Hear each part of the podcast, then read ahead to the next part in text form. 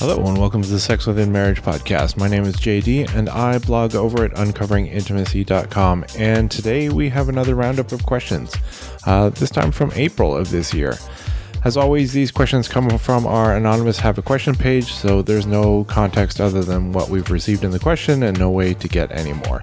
Uh, our wonderful supporters have helped discuss the questions and shared their views in our forum, and today I'm going to share mine, which often draw from those discussions. And if you want to be a part of that ongoing discussion and conversation and see the questions as they come in, uh, check out our support page.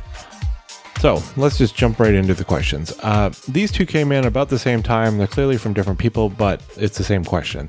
Um, so I'm just going to answer them both together. Uh, the first one they wrote, uh, My husband died in August, and I'd like to know if it's a sin if I touch myself sexually. Uh, the second one wrote, My husband passed on four years ago, and I haven't had another man touch me in any kind of way. But I still need to know if it's all right for me to play with myself. And I get this question every month or two, and rather than go through the entire argument again, I think I'll just refer to my post uh, called Is It Sinful for Widows to Masturbate? And I know many of you are going to want to argue about that, so you can do so there. Uh, there's a link in the show notes if you want to read it, and you can join the discussion on that page. Question two uh, writes, Hello, Jay, longtime reader. I want to see if you or someone in your group can shed some light on this. My wife and I are approaching our first anniversary. We were married as virgins, as God would expect. The only trouble is we still have no idea really what or how intimacy works. Uh, we've never had intercourse still to date, but we've done other things. We're both responsive desire individuals, so that makes things more difficult, as we almost never remember that it's something God expects couples to do. I also recently discovered that I'm on the autism spectrum, something neither of us knew before getting married. This makes things even more difficult yet because being on the autism spectrum means I don't quite understand various social or emotional situations. Romance is not something I understand at all, nor do I understand foreplay. I was wondering if you or anyone in your group could share some shed some light on sex and intimacy when one partner is on the autism spectrum. It's probably the greatest challenge at this time. Thanks. Okay, let's start with a bit of a side note. I don't think God expects us to be virgins at marriage. I think God expects us to be flawed humans. I think He desires us to be virgins so that we can have the most fulfilling sex lives possible without the burden of previous experiences. Um, so I just wanted to start with that. Uh, after that, I was curious as to why you hadn't had intercourse. Is it because of pain or erectile dysfunction, lack, lack of lubrication, sensory issues, or something else. Uh, maybe neither of you are terribly interested in it. Uh, as for romance, romance is complicated. Uh, made more so by the fact that different people mean very different things when they talk about romance and they're almost all feelings based, which can be very difficult for someone on the spectrum to associate with, as people on the spectrum tend to bury a lot of their feelings because emotional regulation tends to be difficult. Uh, it's easier to shut everything off than to deal with the wild ups and downs. Even if you don't disconnect emotionally, trying to understand neurotypical emotional responses can be difficult because there are nuances that don't tend to happen as much in people on the spectrum because emotions get kind of pushed to the extremes. At least that's my take on it. Um, technically, romance is a feeling of excitement and mystery associ- associated with love, which tells you really very little. Uh, plus, I think that when most people talk about romance, they're not talking about the feeling, but rather the expectation of a partner doing something that evokes these feelings. So now you're trying to do a behavior which changes for every person. So it's very vague to try and evoke a vague sort of emotional response, which is similarly difficult to define or describe. So, frankly, I don't even bother. Uh, rather, I try to go with another definition I heard once, which is romance is meeting a need before they even realize it exists. Now, that still has some pitfalls. I mean, how do you know it's a need if they don't? Especially if you've only been married for a year. But as you get to know each other more, uh, you start to see these needs. Uh, I used to tell my wife to take a shower, not because I thought she smelled bad or because uh, she was dirty, uh, but because I knew to her it was important and she would forget to, which happens a lot if you have young children. So making her take a shower was meeting a need of hers before she realized it was one. Uh, after she had a, shower, she'd feel much better. And if she hadn't had one, then she would just feel worse and worse and worse, but maybe not be able to pinpoint why. So I would consider that a romantic gesture. Now, you're not going to see that considered a romantic gesture in a movie or in a book or anything like that, but for her, it was. And uh, I try as often as possible to get those moments where she asks me to do something and my answer is, it's already done. Uh, I try to anticipate her needs and then do them. Doesn't mean I get all of her needs met before she knows them, not even close. But I think at this point, at least once a day, I usually manage to get a step ahead of her recognition of at least one need. Um, so that's how I deal with romance. Now, this is particularly difficult for many on the spectrum because, well, people on the spectrum often struggle to anticipate other people's feelings. But I believe it's a skill that can be learned. It just doesn't come as naturally. So practice Ask your spouse a lot of questions about what they need, why they need it, when they need it, and then start to see the patterns and behaviors and anticipate them. Um, it'll be the work of a lifetime, but well worth it. Now, one of the benefits that some people on the spectrum have is that a lot of them tend to be very, very good at pattern recognition. So while you may not have the natural faculties to pick up on these things and anticipate it naturally, um, if you can learn to build kind of these models, see these patterns, uh, understand them, then you can actually get much better at anticipating them than neurotypical people. Because while they're doing it just as a matter of course and it just occurs to them, um, you can actually plan and anticipate them further ahead. So don't think that being on the spectrum is necessarily a detriment. It just takes a little bit more practice. And foreplay is similarly complicated because the definition has shifted a lot over the years. Uh, historically, foreplay was defined as any sexual activity that you do before intercourse to prepare for intercourse. So, kissing, touching, manual stimulation, oral stimulation, using vibrators would all fall into that category. But those things are going to change for everyone. For some, kissing gets them in the mood. For others, they don't enjoy kissing until they're already aroused, so it would be bad foreplay. These days, foreplay has been extended to include any and all things that get you in the mood or make it easier to get you in the mood or don't block you from getting in the mood. So people will say things like doing the dishes can be considered foreplay if quote unquote chore play makes it easier to get your spouse in the mood. Uh, being quote unquote romantic in general is considered foreplay. Uh, an oft repeated quote lately is foreplay starts when sex ends. Uh, so in other words, when, when you're done having sex, then foreplay starts for the next session, uh, however far away that is. Uh, while I don't like the large burden this tends to place on men in particular, on the other hand, I think it's awesome that we acknowledge that intimacy is holistic. Every part of your relationship is integrated into every other part. So how you treat each other during your daily life is going to affect what happens in the bedroom. So have a discussion with your spouse and find out what sort of things get them in the mood, get them aroused, get them turned on, or stop them from getting turned on and getting aroused. Do the things that get them turned on. Don't do the things that don't. Uh, basically, try that. Uh, and if you don't know what to try, maybe check out our free Truth or Dare game. You know, the first level is all foreplay ideas. Hopefully, that helps with all the confusion and gives you some things to try. All right, question number three. Hello. I recently discovered your podcast on Spotify when I was searching for biblical perspectives on dealing with a sexless marriage. I'm in year seven of marriage and we have two toddlers. The sexless marriage is my fault. We have sex every week and a half to two weeks, and for me, it feels completely connectionless. Uh, the first reason I call it duty sex is because she only gets in missionary or doggy and wants me to hurry so that she can get back to what she really wants to do. Reason two, she says she can tell when I'm getting melancholy and she will offer. I've asked what I could do to turn her on or what she likes sex wise, and she doesn't know. Do I have unreasonable expectations of how sex should be, as in both of us enjoying it? I turn down sex and suggest cuddling when she's only doing it out of duty. Is that the wrong move? I love my wife and we have a great life together, but it's almost like I'm a husband in the friend zone. I'm doing all I can to honor God with this marriage. Leaving, cheating, porn, and masturbation are all off the table. I'm married and burning with passion. Some nights I feel like my side of the mel- mattress is melting. What do I do?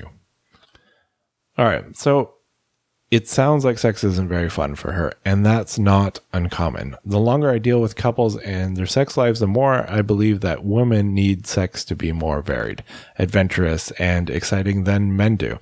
Or at least it's more strongly tied to their sex drives. I think while men uh, tend to desire that eroticism, uh, women need it without realizing they do.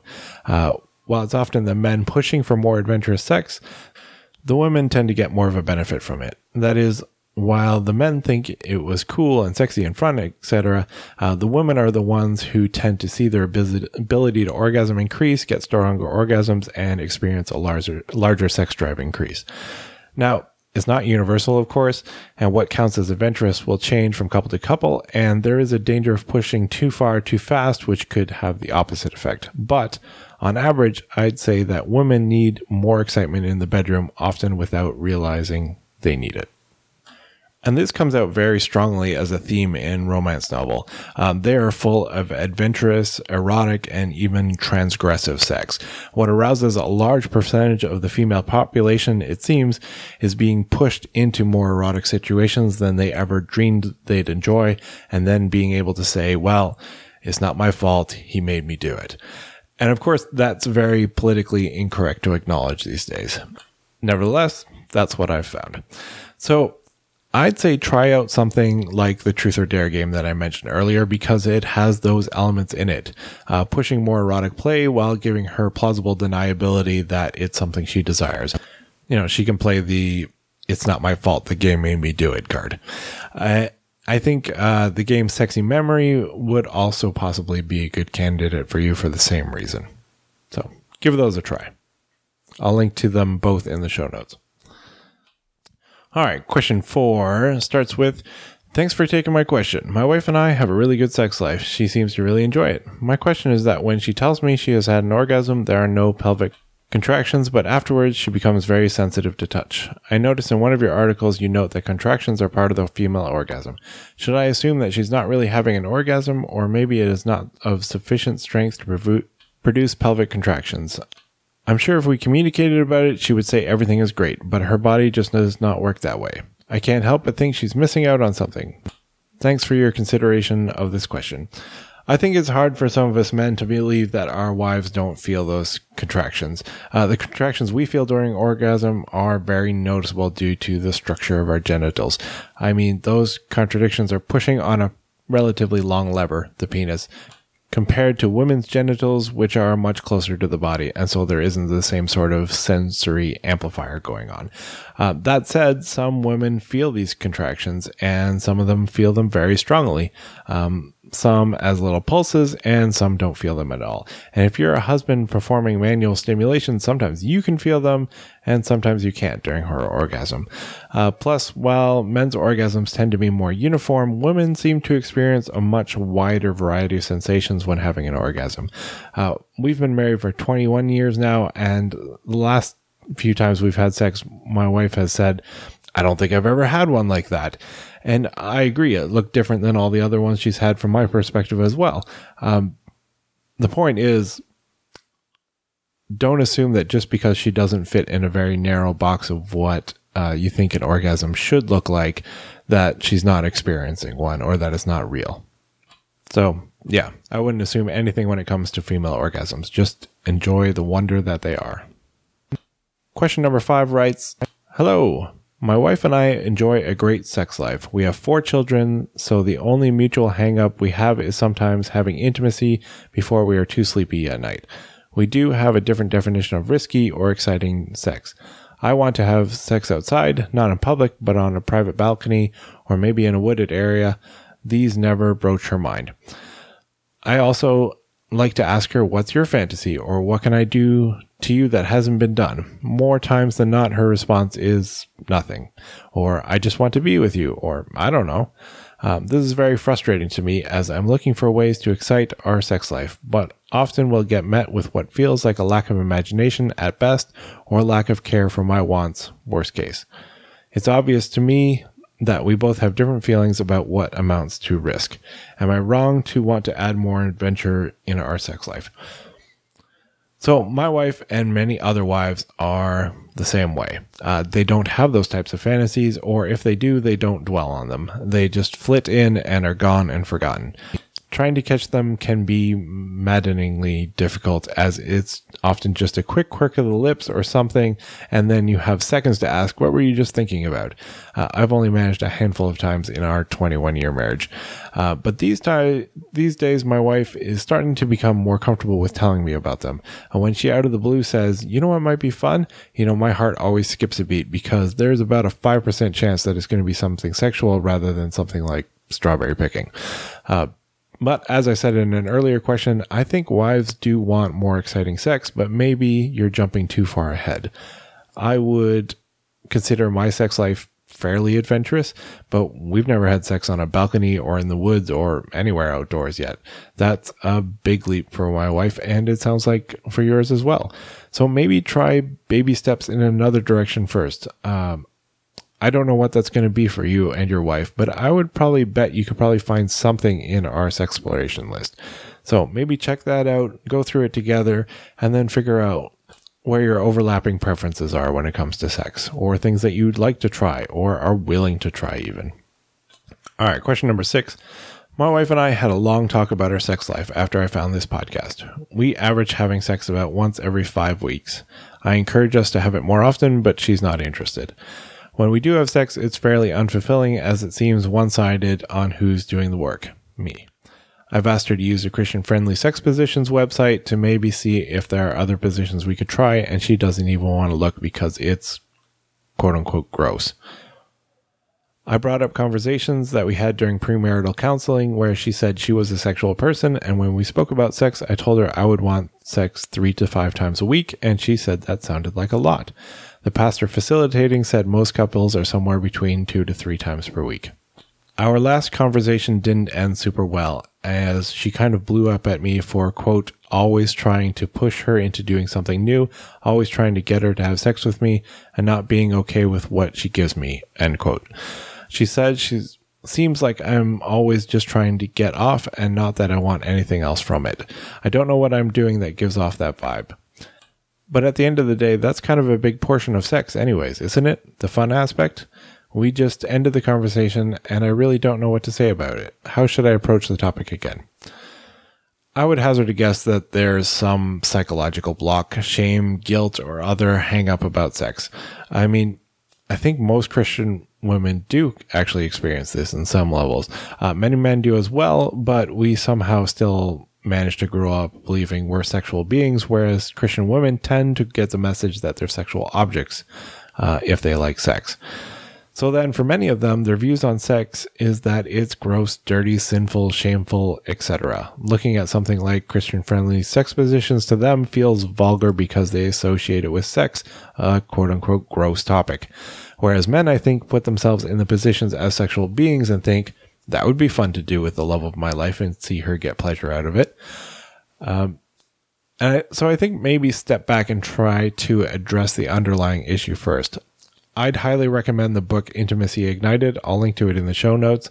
Um, read it as a couple and do the discussions to get questions together and talk about intimacy and sex and all those things from a biblical perspective if there's a bigger issue there that you two talking through can't resolve, then maybe engage in a Christian therapist to work through the deeper issues.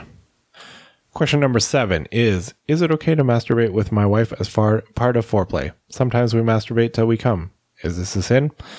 I don't think it's a sin. I have an entire post on mutual masturbation. I did a survey about it as well a while back.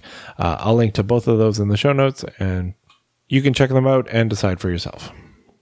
And lastly, a very quick question How can I make my wife have a nipple orgasm? I can't claim any expertise in this area as we are as yet unsuccessful at our attempts, but we have tried in the past and got close. And just a triangle was fun, even if we didn't exceed. Uh, the basic process we used was get her incredibly aroused, like try edging her for a while so that it really doesn't take much just to like push her over. And then stimulate her nipples.